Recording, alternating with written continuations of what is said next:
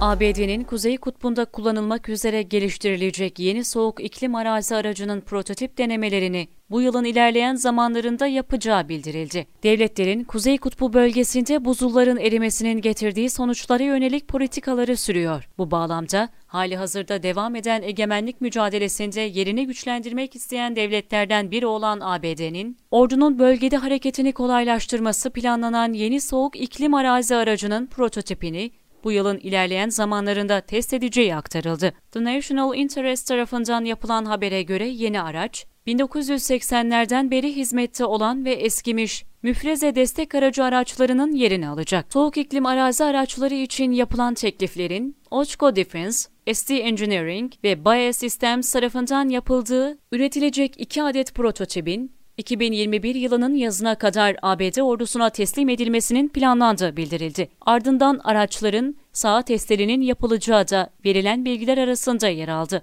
Haberde yeni iki aracın ABD'nin Kuzey Kutbu'ndaki kritik kabiliyet boşluğunu dolduracağı ve bu gelişmelerin Kuzey Kutbu'nda bitmeyecek rekabetin tırmandığının bir göstergesi olduğu belirtildi.